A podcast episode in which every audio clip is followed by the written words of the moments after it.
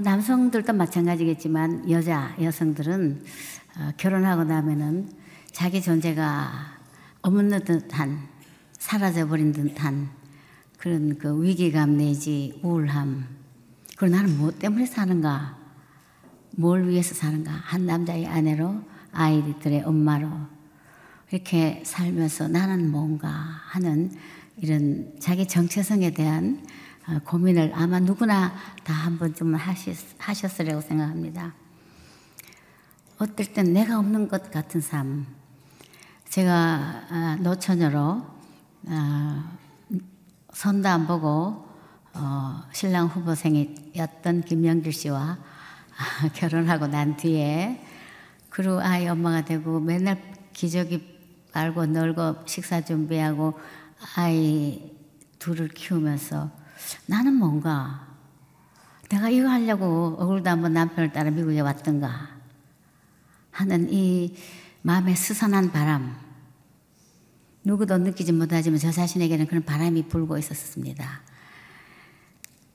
그리고 남편은 저를 따라 교회를 다니기 시작했지만은 운전해주는 역할로 그리고 교회 다니는 시간이 이제 늘어날수록 나날이 길어갈수록 제게 질문들을 쏟아붓는데 제가 대답할 말을 준비하지 못했습니다.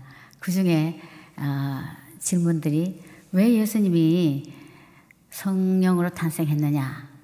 요셉과 정혼했는데 조금 빨리 탄생했다 해도 문제가 없는데 이 말도 안 된다.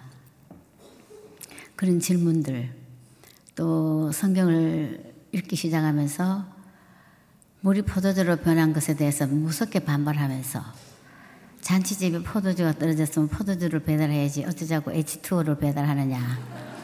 H2O가 배달하는 과정에서 화학 방정식이 변해버렸다.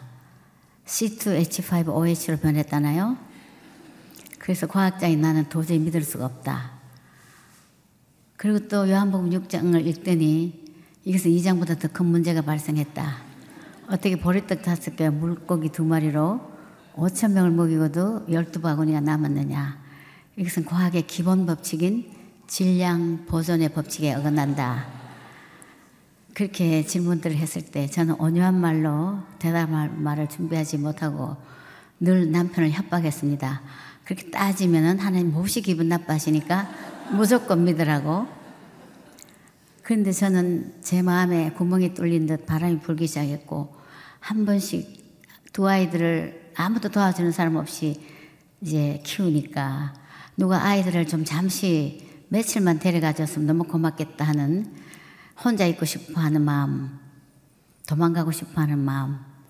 그리고 그것이 어떻게 표출이 되냐면 신경질로 표출이 됐습니다. 그래서 죄 없는 남편에게 막 화를 내고 뭐 그러면 두 아이들을 데리고 어, 방으로 숨으면서 니네 엄마 화났으니까 우리가 숨자. 그러고는 한참 있다가 방문이 조금 열리는데 거기에 아버지 얼굴, 아들 얼굴, 딸 얼굴이 나란히 빼꼼히 내다볼 때에 제가 굉장히 죄의식을 느끼고 어, 나는 왜 이렇지? 제 자신에 대한 화가 나는 것. 나는 이 수준밖에 안 되는가? 남편을 교회 다니자고 하나님 믿자고 그거 아니면 결혼 못하겠다고 조건을 내걸었는데 그리고 남편 제 딸 운전도 해주고 교회를 다니는데 그리고 내가 지금 별로 부족한 게 없는데 내 마음에 부는 바람은 어떻게 멈추게 할 것인가? 근데 그 하나 더 무서운 남편의 일격은 제가 화를 좀 멈추고 나니까 이렇게 얘기했어요. 혼잣말처럼. 그 참 이상하다. 우리 누나는 예수 믿지 않아도 당신처럼 신경질 안 내는데 당신은 예수 믿으면서 그렇게 신경질, 히스테리가 많으니 그 참 이상하다.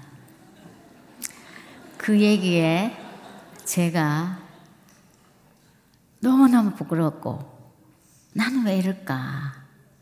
나는 왜 이 모양일까? 그 즈음에 저희 교회, 물론 미국 한인교회였었죠. 어, 어떤 분이 저보고, 아, 미스스 김은 구원의 확신이 있느냐. 그래서 제가, 그게 무슨 말인데요? 언제 죽더라도 천국 갈 자신이 있느냐. 그렇게 교만한 말 하지도 마세요. 죽어봐야 알지. 어떻게 그런 말을 여기서 하느냐고. 그때부터 그분들은 저를 포습 대상으로 알고 저희 집을 자주 자주 방문하고 전화로 성경 구절 이걸 읽어봐라 저걸 읽어봐라 하는데 또 자존심이 상했습니다. 나도 어릴 적부터 요하부 유치부 쭉 다 다녔는데 그런 이 마음에 그때 제가 그 유치한 시 시를 생각났습니다. 파도야 어쩌란 말이냐? 파도야 어쩌란 말이냐? 님은 눕같이 까닥았는데 제 마음이 까닥하지 않는 바위 같았고 철썩철썩 파도치는 소리처럼 제 마음을 때리는 저 조여오는 이 갈급함. 이런 그 난 앞으로 뭘 위해서 살며 뭐 어떻게 살 것인가 하는 이 근본적인 문제에 남편도 자식도 눈에 보이지 않고 하나님 앞에 제가 절규하면서 엎드렸습니다. 그게 아마 하나님이 저를 부르시는 사인이었던 것 같아요. 그런데 너무 놀랍게도 김영길 성도가 그때는 성도였었죠. 성도가 많이 많이 크리스찬니티 기독 신앙 예수님에 대해서 궁금해하던 어, 남편이 어느 날 한 권의 책을 읽고 제게 들려줬던 이야기는 저에게 영의 눈을 뜨는 먼저 된 자가 나중되고 나중된 자가 먼저 된다고 남편의 입을 통해서 오늘 우리가 불렀던 찬양 저는 찬양을 할 때 너무나 너무나 가슴이 떨렸습니다. 아름답고 놀라운 예수. 그 하나는 주님의 사랑. 그 누구도 다 알 수 없는 그분의 사랑을 비로소 제가 느끼기 시작했어요. 남편의 입술을 통해서. 그때 제게 들려줬던 이야기가 저는 너무 소중해서 아마 저와 같은 사람들이 꽤 있을 거다. 교회는 열심히 다녀도. 또 이미 이 문제가 해결됐다 해도 한 번쯤 나누고 싶다. 하는 생각으로 이 제목을 생명이라고 제가 붙였었습니다. 저는 기적에 대해서 무조건 믿으라고 남편을 남편을 협박했지만 남편은 그날 밤 그 예수 그리스도의 그 신성과 인성, 그 하나님의 오묘하신 진리, 우리가 찬양했습니다. 그 오묘하신 진리, 지혜를 말해줄 때, 그 하나님이 어떤 분이신가? 우리 죄가 무엇인가?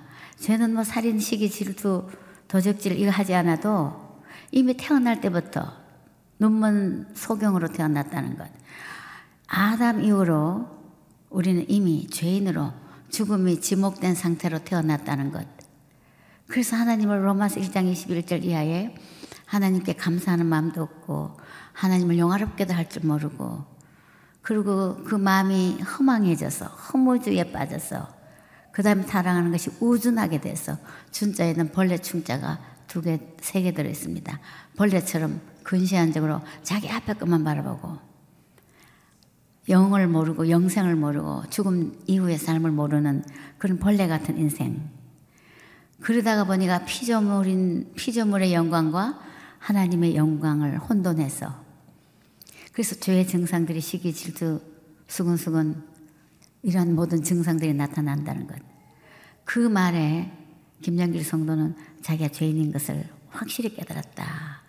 그런 얘기인데 저도 그 고백이 제게 전염돼서 나도 죄인이지. 저는 그 전까지는 죄인일 수도 있다. 그렇게 생각했는데 제가 죄인인 것을 그날 확실하게 제 자신을 들여다보게 됐습니다. 그리고 죄인은 죄인은 언제부터인가? 저는 그전에 아담 할아버지가 좀 원망스러웠거든요.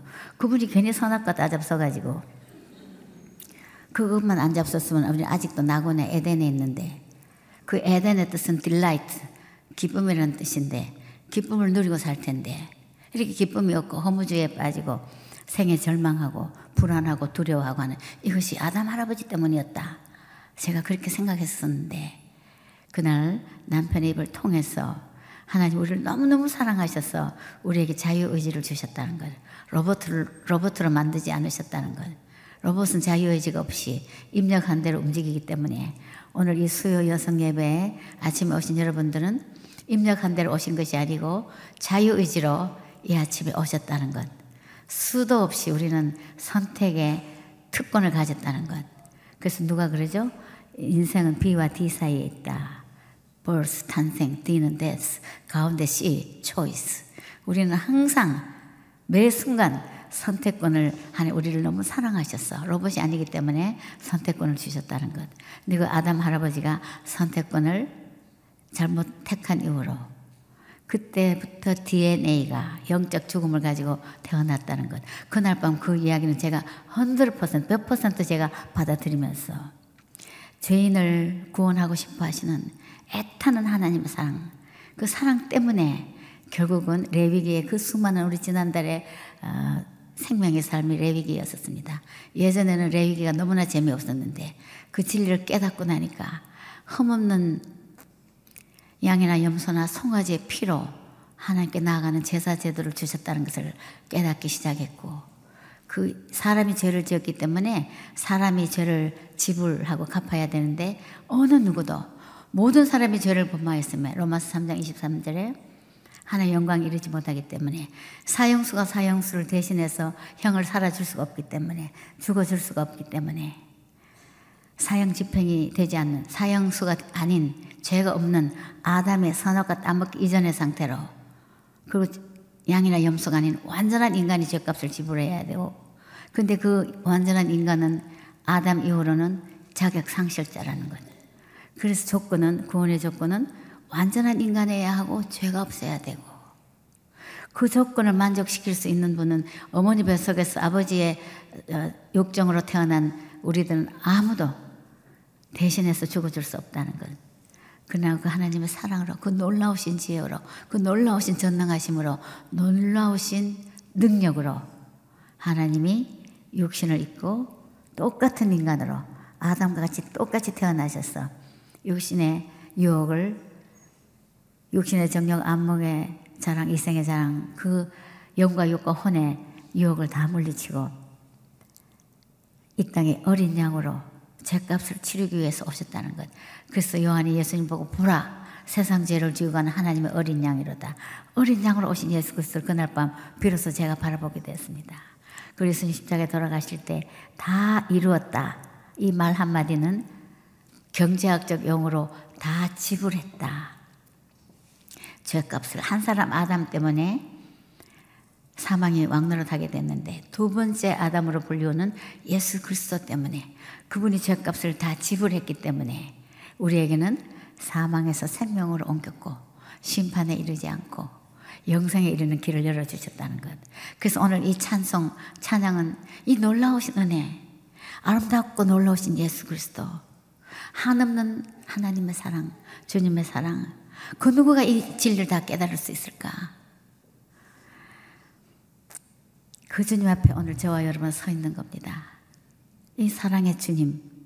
그날 밤 저는 남편의 입을 통해서 그 다 지불했다는 얘기가 결국은 죄값을 다 지불하고 우리가 아파트 사면 계약금 내고 중도금 쭉 내고 마지막에 마지막 대금을 다 지불했을 때 우리 것으로 이전하듯이 그 예수 그리스도 그분을 믿기만 하면은 우리 하나님의, 하나님의 자녀가 되는 권세를 주셨고 우리는 특권을 누리고 살 수 있는 하나님 자녀가 됐다는 이 진리 앞에 저는 그날 밤 참 쑥스럽기도 하고 부끄럽기도 하고 남편 앞에서 운다는 것은 좀 힘들죠. 근데 저는 그날 울었습니다. 남편 앞에 운 것이 아니라 하나님 사랑 앞에 난 잘 몰랐었다고 제가 그랬어요. 난 잘 몰랐네. 예수님 날 위해서 돌아가신 걸 나는 잘 몰랐다고. 그럼 제가 울었습니다. 가슴이 떨리는 감격. 그때 제가 가난한 유학생 아내로 좋아하는 TV 쇼가 하나 있었어요. 바바크에 아마 미국에 사셨던 분은 아실지 모르겠는데 The Price is Right이라는 그 퀴즈를 잘 맞히면은 냉장고, 자동차, 뭐 캠핑카 이런 게 막 나올 때마다 제가 너무 부러워가지고 어머 나도 좀 미국에 태어나서 저런 데 한번 나가볼 텐데 우리는 자동차도 아주 중고 차를 타고 다녔고 냉장고도 그때 당시는 아주 old fashion으로 둥근 냉장고를 쓰고 있었기 때문에 우리 아들이 태어나서 세발 자전거를 어, 사줬더니 얘가 타다가 말고는 자전거 옆에 딱 누워요. 그러고 일어나서 타이어를 발로 탁탁 눌리고 또 타는 거예요. 그래서 너 왜 그러니? 그랬더니 아빠가 맨날 그런대요. 중고차 똥차니까 주말만 되면 자동차 후드 열어놓고 그 밑에서 누워서 차를 고치는 걸 얘가 본 거예요. 그래서 세발 자전거도 타다가 한 번씩 누워야 되는 줄 아는. 그래서 제가 그 바바크 쇼를 볼 때, 아, 내가 저 TV에 나갔으면 저 새 차를 하나 나도 상품으로 탈수 있는데, 그랬던 제가 그날 밤 예수 그리스도가 나를 위해서 돌아가셨다는 것, 나의 죄값을 지불했고 나를 하나님 자녀 삼도록 모든 것을 다 해주셨다는 것을 안 이후로 그날 밤 창문을 여니까 숲들이 우리 집 앞에 그 아름다운 숲들이 바람에 흔들리는데 저보고 막 너랑 나랑 같아 너도 피조물 나도 피조물 우리 하나님 찬양하자 이렇게 들리는 것 같았어요. 그리고 TV를 트니까 어떤 여자가 자동차 한 대 봤더니 oh my god 그러더니 막 반 기절하려고 넘어지니까 사회자가 붙드는 걸 보고 하나도 제가 부럽지 않고 뭐 저 여자 좀 봐. 몇 년 쓰고 다 버릴 차를 폐차 될 차를 얻어놓고 하나님 이름 부르고 기절하려고 그러네. 저 여자가 만약에 그 은혜로 인하여 값없이 그 믿음으로 행위가 아닌 믿음으로 구원을 얻는 걸 알았다면 저렇게 감정이 풍부한 여자는 한 사흘쯤 기절에 누워 있겠다. 제가 기절하지 않고 그냥 감사하고 눈물 흘리고 하는 건 너무 약한 것 같아서 주님, 제가 너무 주님이 감사해서 저도 살짝 좀 기절도 하고 싶네요. 그때 그 뜨거운 감격, 감사. 그때 제가 요한복음 4장을 그 후에 읽으면서 사마리아 여인을 대한 걸 읽으면서 제 얘기였었습니다. 그게 예수님께서 사마리아를 통행하여야 하겠는지라. 저의 생애 속에 저로 하여금 그렇게 바람이 불게 했고 인생의 혐오와 인생의 존재에 대해서 의미에 대해서 고민하던 그때에 아들도 딸도 귀하지 않고 남편도 귀하지 않고 저 자신에 대한 그 어, 존재감 정체성에 대해서 고민할 때 그때 주님이 찾아오셨다는 것. 사마리아 여인을 찾아오셨듯이 주님 찾아오셨다는 것. 그 사마리아 여인을 보면 너무나 재미있죠. 예수님께서 행로에 지쳐서 우물가에 그대로 앉으시니 주님은 육신적으로 피곤하셨다는 걸 알 수가 있습니다. 제가 이 구절을 늘 좋아하기 때문에 제가 어쩌다 택시 타고 또 택시 탔을 때 속으로 갈등을 합니다. 아, 난 오늘 너무 피곤하니까 저 아저씨 뒷, 뒷모습 보니까 좀 싸나우니까 나는 오늘은 가만히 있어야지.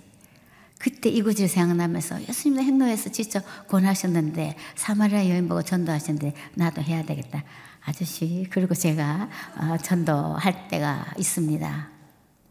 그 주님이 이 사마리아 여인에게 저 물길로 오는 여자를 보고 인생의 목이 마른 걸 이미 보셨고 아셨고 그 여자에게 말을 걸면서 뭘 좀 달라고 그래서 이 여인의 상처를 당장 알 수 있습니다. 탁 쏘, 아주 톡 쏘는 듯한 대답으로 저는 느껴졌어요. 유대인 당신이 사마리아 여인인 나에게 왜 물을 달라 하느냐. 엄청난 장벽이 있는 거죠. 유대인과 사마리아 이방 여인. 또 창조주 하나님이신 예수님과 피조물 인생. 이 여러 가지 장벽들 을 가지고 이 여인이 쏴봤을 때 예수님 아랑곳하지 않고 네가 내가 누군지를 알고 하나님의 선물이 무엇인지 네가 알았다면 네가 내게 물 달라 했을 것이다. 그랬을 때 이 여인이 당신 물 기를 그릇도 없는데 어떻게 아까 나보고 물 달라 해놓고 지금 당신 나물 달라 하느냐. 그러면 한 얘기가 당신은 야곱보다 크니까. 그 묵상할 때 그게 이삭의 우물도 있고 물들이 많았는데 우물이 많았는데 본문에는 야곱의 우물이 가까운지라 했지만 이 여인은 어쩌면 야곱 같은 남편을 기다리고 있지 않았을까. 우리는 결혼 전내 시간과 결혼 후에도 항상 뭔가 없음에 그리워하는 목말라하는 이것만 있으면 행복하다고 생각하는 것들이 있습니다. 이것 때문에 내가 불행한 것 같고 근데 이 여인은 결혼에 대한 갈망이 있지 않았을까?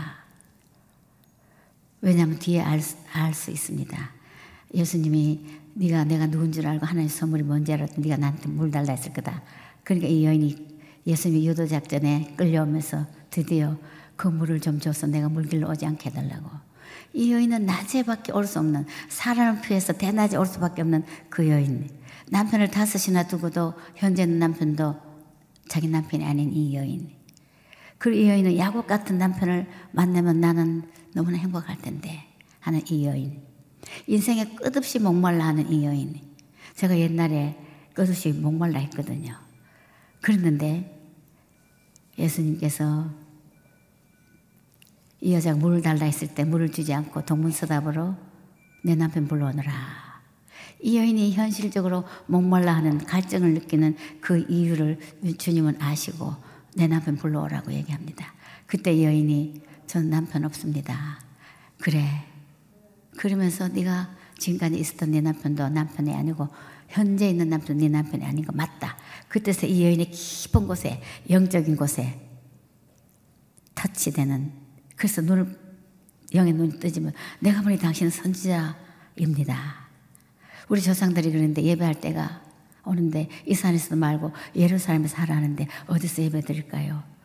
예수님께서 이 산에서도 아니고 예배 드릴 때가 온다. 바로 이때다. 신령과 진정으로 예배할 때가 온다. 이 남편과 물은 분명히 관계가 있는 거죠. 이 여인이 계속 갈증을 느끼는 것. 우리는 아내로서 여인으로서 계속 예수 그리스도 외에 가졌으면 좋겠다고 생각, 해결됐다고 해결되면 좋겠다고 생각하는 소원들, 예수 그리스도 외에, 예수 그 이름 외에 다른 이름, 다른 목적, 자녀의 문제일 수도 있고 물질인 것 수도 있고 뭐 여러 가지 자기 안에 아픔. 이것이 어쩌면 주님은 드러내라고 오늘 이 아침에도 생명대신 예수 그리스도 이분 외에 내 한쪽 구석에 감춰놓은 나 자신의 어떤 숨어있는 남편이 있지 않을까. 이 여인은 야곱이 14년이나 라헬을 얻기 위해서 투자했던 그런 멋진 남성상을 그리고 있었다면 우리는 우리 인생 사는 동안에 한 번 사는 인생 가운데에 예수님 외에 나 이것만 있으면 난참 행복할 텐데 나도 꿀리지 않을 텐데 아니 이것이 어쩌면 우리들의 남편일 수가 있는 거지요. 그 남편 불러오라고. 그 남편이 주님 앞에 나와야만 드러내야만 생명 대신 예수 그리스도를 만나니까. 그래서 이 여인에게는 남편이 최고의 행복의 기준이고 가치 척도고 삶의 목표고 인생의 전부. 저는 그랬었거든요.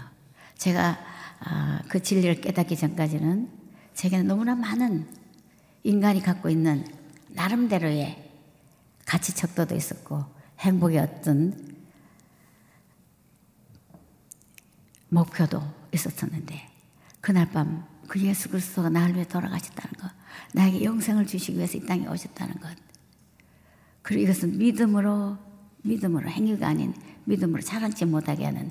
그래서 제가 교만하다고 쏘아붙였던 그 어, 교회 어, 친구에게 전화를 당장해서 난 예수 그리스도가 나의 구주인 걸 나 이제야 알았다고. 그들이 너무나 너무나 기뻐했습니다. 그런데 그뿐만 아니라 우리에게는 이 여성들 우리에게는 이 자존감이 해결이 돼야 되는데 저는 결혼하고 어, 참 지나고 나면 우리 김영길 장로 이제 천국에 가 계시지만은 어, 제가 그 점은 남편에게 고맙게 생각하는 게 하나 있었어요.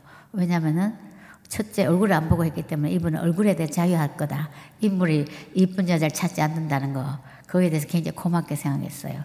제가 어, 딸이 하나고 오빠들이 많았는데 이 오빠들이 저만 지나가면 어이 호박이 지나간다. 그리고 쟤는 호박밭에 갖다 놓으면 주스 없으면 못 찾는다. 어, 지, 지나가기만 하면 호박 호박 이렇게 불렀어요. 그래서 제가 너무나 속상하고 자존심 상해서 어머니에게 엄마 나 좀 이쁘게 놔주시지. 어쩌자고 호박으로 놔줘서 오빠들이 호박이라고 놀린다고. 오빠 친구들이 오면 저보고 방에서 나오지 말래요. 호박이라 창피하다고. 그래 갈 때까지 방에서 못 나왔습니다. 그래서 난 선은 안 봐야지. 선만 보면 난 딱지 맞을 거니까. 근데 하나님 은혜로 선도 안 보고 결혼하겠다 해서 얼른 결정해 버렸죠. 그 여성들의 자존감을 형성하는데 외모가 굉장히 중요한데 그 외모에 대해서 저는 여지없이 상처를 받았었고 어떤 능력에 있어서는 제가 이런 얘기를 하면 아는 분들이 그런 시절이 있어도 저 사람 앞에서 얘기를 못 했거든요. 사람 앞에서 이렇게 나와서 얘기한다는 건 상상을 못 하는 배가 살살 아프고 걱정이 많고 책 읽을 시간 되면 벌써 손에 땀이 나는 제가 이렇게 말을 할 수 있다는 것은 이 사마리아 여인이 예수 그리스도를 만나고 동네로 뛰어가면서 자기가 기피했던 동네 만나고 싶지 않았던 사마리아 그 동네를 뛰어가면서 와보라고. 우리가 기다리는 메시아를 만났다고. 왜냐하면 예수님이 내가 보니 당신이 선지자로소이다. 메시아가 오시면 다 가르쳐 주신다고 했습니다 하고 예수님께 말했을 때 예수님이 최초로 이 여인에게는 자기 자신을 공개합니다. 내가 그러라. 얼마나 복 많은 여인인지. 저와 여러분도 내가 그러라 주님을 만나셨지요. 그러고 나서 우리 그 다음 행동은 사마리아 동네로 뛰어가는 이 여인. 와보라고. 사마리아의 최초의 선교사가 아닐까. 복음 전도자가 아닐까.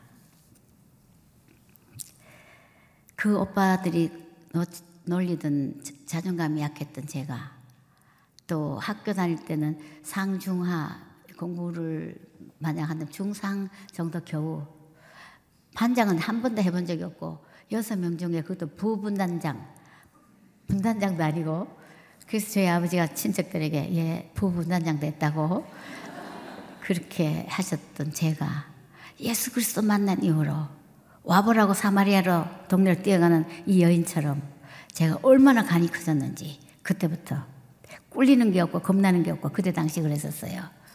그리고 영어를 잘 못하는 제가 옆집 미국 친구에게 예수님이 어떤 분인지 그 여자는 주이신데도 불구하고 이사에서 53장을 펴놓고 네가 믿는 예수님 메시아가 이 예수님이라고 기다리는 그분이 바로 이분이라고 그 담대함이 어디서 나왔을까?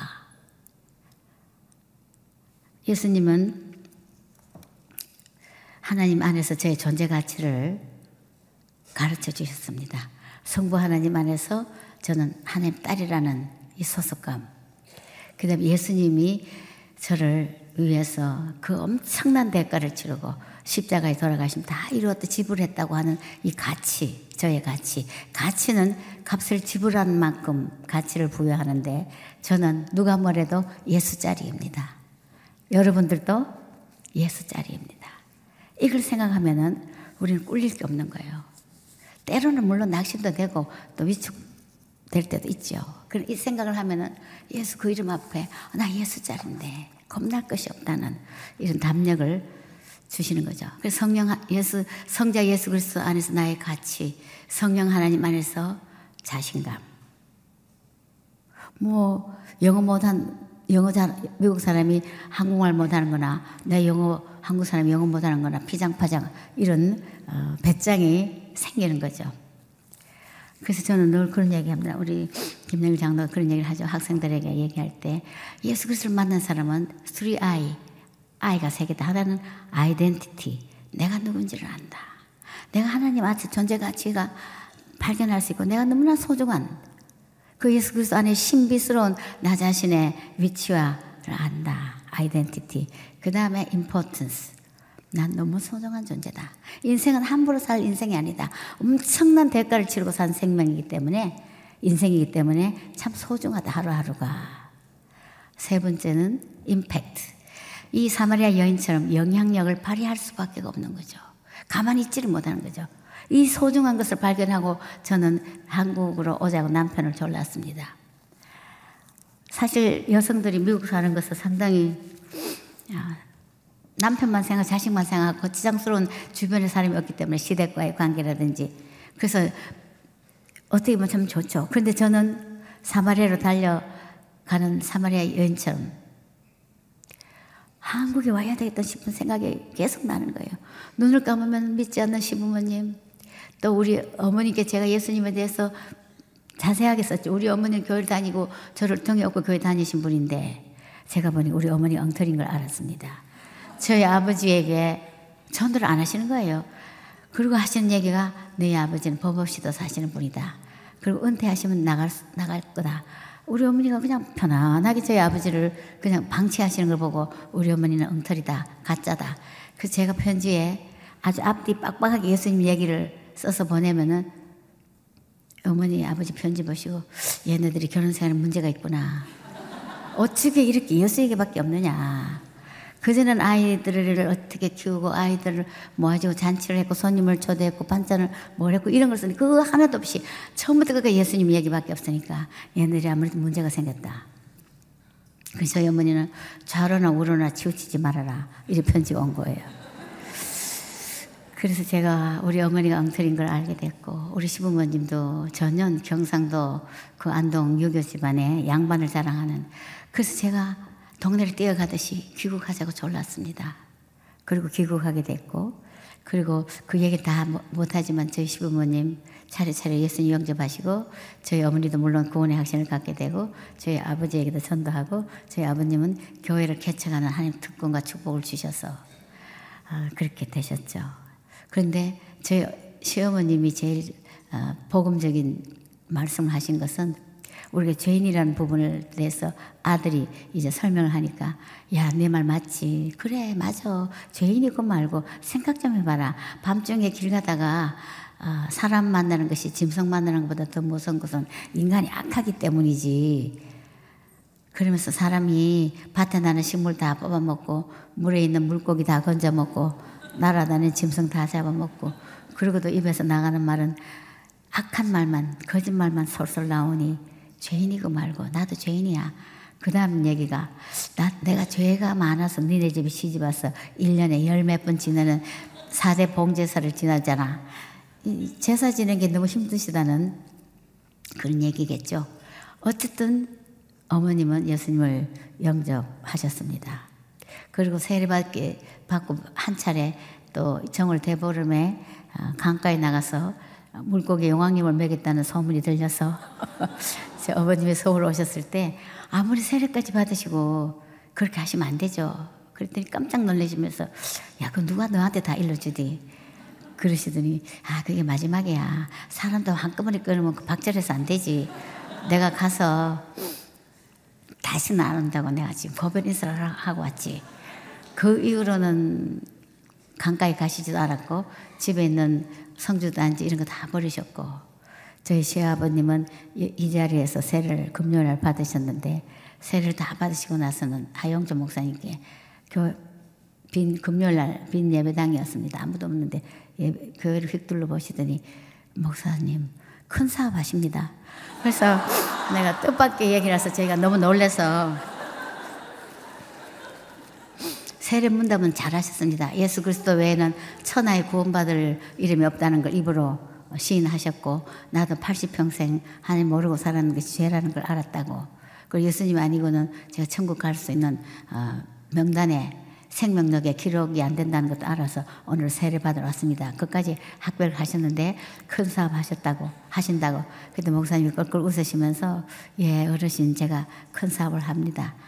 그래서 저는 속으로 맞지요. 제 속으로 천하 한 영혼이 천하보다 귀한데 이 영혼들을 하나님께 인도하는 이것이야말로 사업 중의 사업, 최고의 사업인 거죠. 그래서 하여튼 아, 집안에 그런 복음이 들어오면서 사마리아 여인을 제가 읽을 때마다 읽을 때마다 하나님의 그 놀라우신 은혜는 사마리아 여인에게 국한된 것이 아니고 제가 소금물을 마신 듯이 어, 항상 갈증을 느꼈던 제게 생수 대신 예수님이 찾아와 주셔서 저에게 어, 하나님 딸 삼으셨습니다. 그리고 제가 남편을 통해서 또 하나 배웠던 그, 그날 밤 얘기가 기적에 대한 이해였었습니다. 기적은 제가 무조건 믿었지 논리적으로 설명을 못했는데 그날 밤 제게 기적에 대한 얘기를 본인이 깨달았다고 하면서 아무 갈등이 없는 거예요. 이 세계는 4차원적인 세상이 있다. 세계가 있다. 제일 밑바닥에는 물리세계, inorganic world. 거기는 거기 나름대로 자연 법칙이 있다. 거기서 하나 더 플러스 알파, 알파 올라가면 organic world. 무생물의 세계, 그 다음에 생물의 세계. 거기는 거기대로 그 biological law가 있어서 생물의 법칙이 있다. 굉장히 정교한 우리 생물 시간, 물리 시간을 배우는 법칙이 있는 거죠. 전자, 양성자, 뭐 이런 그 다음에는 생물학적인 법칙. 거기서 하나 더 올라가면 동물 세계, animal world. 거기서 하나 더 올라가면은 인간 세계가 있는데 동물 세계는 생물 세계와 달리 어, 운동성이 있어서 그리고 제한되었지만 지정의 감정이 있다는 거죠. 집에 키우는 개가 주인 알아보고 꼬리를 흔들고 뛰어오고 움직일 수 있고 짖고 감정이 있다는 거죠. 지식, 감정, 의지가 있다는 거죠. 가장 제한된 부분이죠. 그러나 하나 없는 것은 영적인 채널이 없다는 것. 동물은 영적 채널은 인간은 원래 아담이 죄짓기 전에 영과 혼과 육으로 되어 있다. 영적 죽음이 먼저 왔는데 동물은 아예 영이 없다는 거예요. 영은 하나님을 예배하는 채널이고 양심인데 동물치고 양심이 있어서 옆집 아이 운동화 뜯어도 미안하다고 말하는 어, 개는 없습니다. 그리고 동물이 예배 드린 거 못 보셨죠. 영이 없기 때문에. 그러나 우리 인간은 영이 있는데 아담 이후로 영적 죽음 상태로 태어났어. 그것 때문에 갈증을 느낀다는 거죠. 영적 빈 공간을 파스칼은 영적 진공 상태라고 표현합니다. spiritual vacuum 상태다. 그래서 거기다가 지식으로 명예로 예술로 다 채우려고 하지만 그걸로 결코 행복하지 않는다는 거예요. 그 채울 수 있는 것은 예수 그리스도 그분밖에 없다는 것. 그래서 예수님을 알고 나면은 영과 영이 회복이 되고 살리는 것은 영이니 육은 무익하니라. 영적 죽음 때문에 만족하지 못했지만 예수께서 만나기만 하면 우리는 만족할 수 있다는 거예요. 그런데 성경은 무생물의 세계, 생물의 세계, 동물 세계, 인간 세계. 거기에 또 하나 더 영적 세계가 있다. spiritual world. 한 단계 아래에서 위에 보면 전부 기적 투성이라는 거죠. 개나 고양이가 주인을 보면 기적을 일으키는 사람입니다. 컴퓨터를 두드리지 운전을 하지요. 비행기를 타지요. 개의 머리는 도저히 이해가 안 되죠. 그러나 인간 세계는 그 자연 과학의 법칙으로 natural law로 이해가 되는 거죠. 성경에서 하나 더 있는 영적 세계. 거기에서는 물이 포도주로 변하고 오병이어 기적, 예수님의 성령 탄생하시고 죽은 자가 살아나고 여리고성이 무너지고 이 모든 것은 spiritual world에서 일어나는 일인데 믿음의 눈으로 보면은 그 natural law라는 것. 그래서 성경에는 요한복음에 표적이라고 표현합니다. 사인. 예수님이 하나님의 아들이신 것을 보여주는 sign이다. 그러나 사마리아 동네로 달려간 사람에게 순탄하게 복음이 전달됐겠습니까? 저희는 예수님 알 이후로 얼마나 많은 고난들이 닥치는지 카이스트에 있다가 한동대학 한동대학 가서 나중에 감옥까지 가더라고요. 그 제가 주님 조금만 좋아할 거 그랬나 봐요 주님을 너무 많이 좋아하다 보니까 미국에서 서울, 서울에서 포항, 감옥까지 가네요. 우리 보고 예수 믿는다고 망한다고 하지 않겠습니까? 그런 생각을 한 적이 있었어요. 근데 성경 이사야 43, 40장에 보면은 우리를 독수리 새끼로 부르셨다는 것.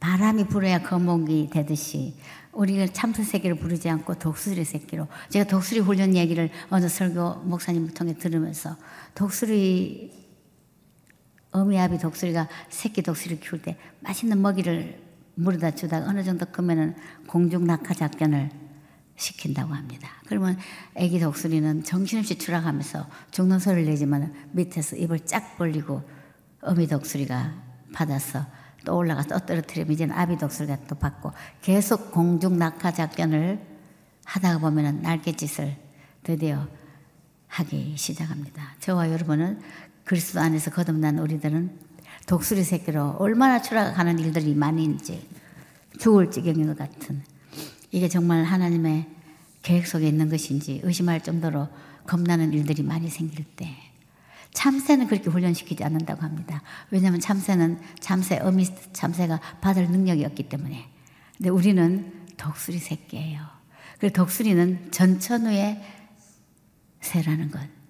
폭풍과 바람에 참새는 처음 밑에서 비를 피하고 떨고 있지만 독수리는 창공을 올라가면서 그 높은 창공 속에서 유유히 전천후에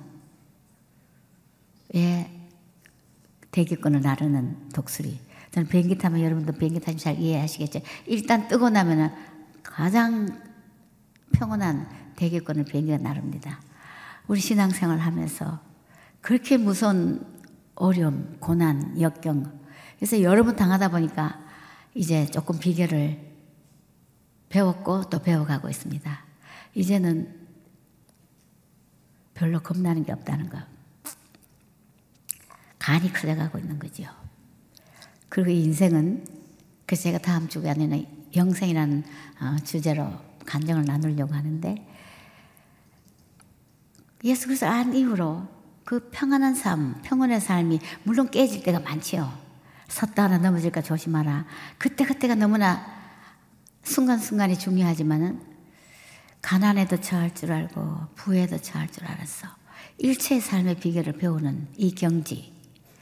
비난에도 낙심하지 않고 칭찬에도 그렇게까지 예전처럼 막 인정받고 싶고 칭찬받고 싶고 근데 그게 별로 중요하지 않다는 거예요. 이런 비결이 예수님이 아니고는 우리 어디서 배울 수 있을 것인가?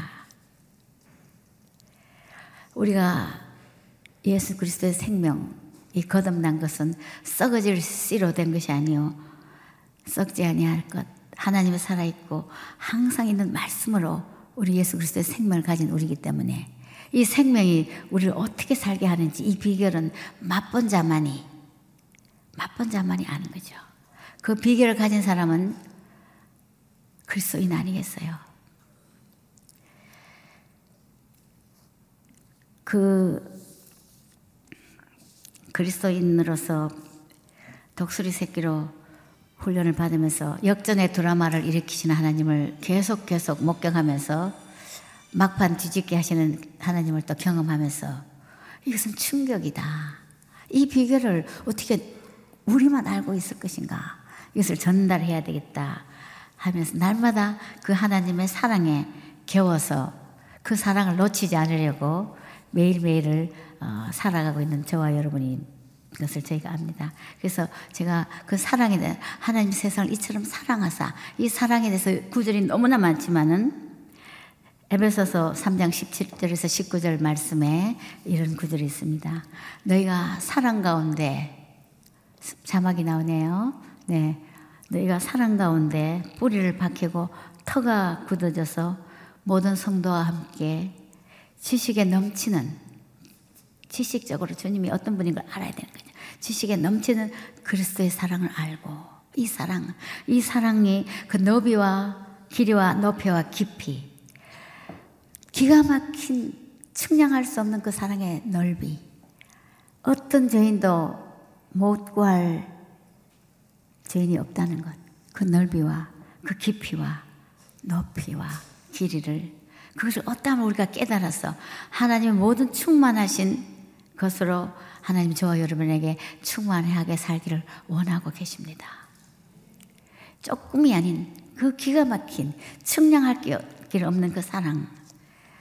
또한 사랑에 대한 구절 또 하나 더 있습니다. 로마서 8장 35절에서 39절.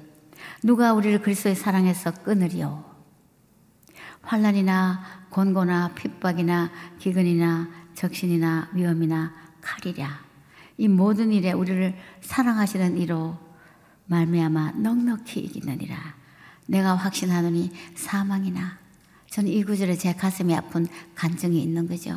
사망이나 생명이나 천사들이나 권세자들이나 현재일이나 장래일이나 능력이나 높음이나 깊음이나 어떤 피조물도 아무 피조물도 우리를 우리 주 예수 그리스도 안에 있는 그 사랑에서 하나님 사랑에서 끊을 수 없느니라. 이 사랑을 경험하고 사는 저와 여러분들은 참 행복한 사람들이고 우리 어차피 잠시 잠깐 살다가는 새벽 이슬 같은 우리 인생길에 누구나 만나는 환란과 공고와 이 날개짓을 배워야 하는 훈련 속에서 우리가 출발점처럼 예수 그리스도가 나의 구주가 되었고 나의 산성이 되었고 주인이 되었고 길이 되었고 진리가 되었고 우리의 모든 것에 모든 것 되시는 것을 알았던 경험하고 있는 저와 여러분은 겁날 것이 없는 강큰 인생을 살게 됩니다.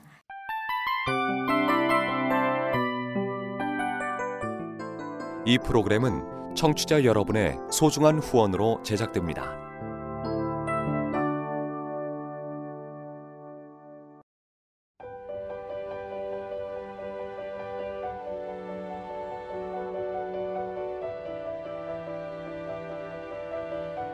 세상에는 수많은 교회들이 있지만 더 깊이 있는 말씀 강해를 찾기 위해 크기로만 교회를 선정하지 않습니다. 보다 좋은 영적 콘텐츠를 더 많이 나누기 위해 방송비를 받지 않습니다.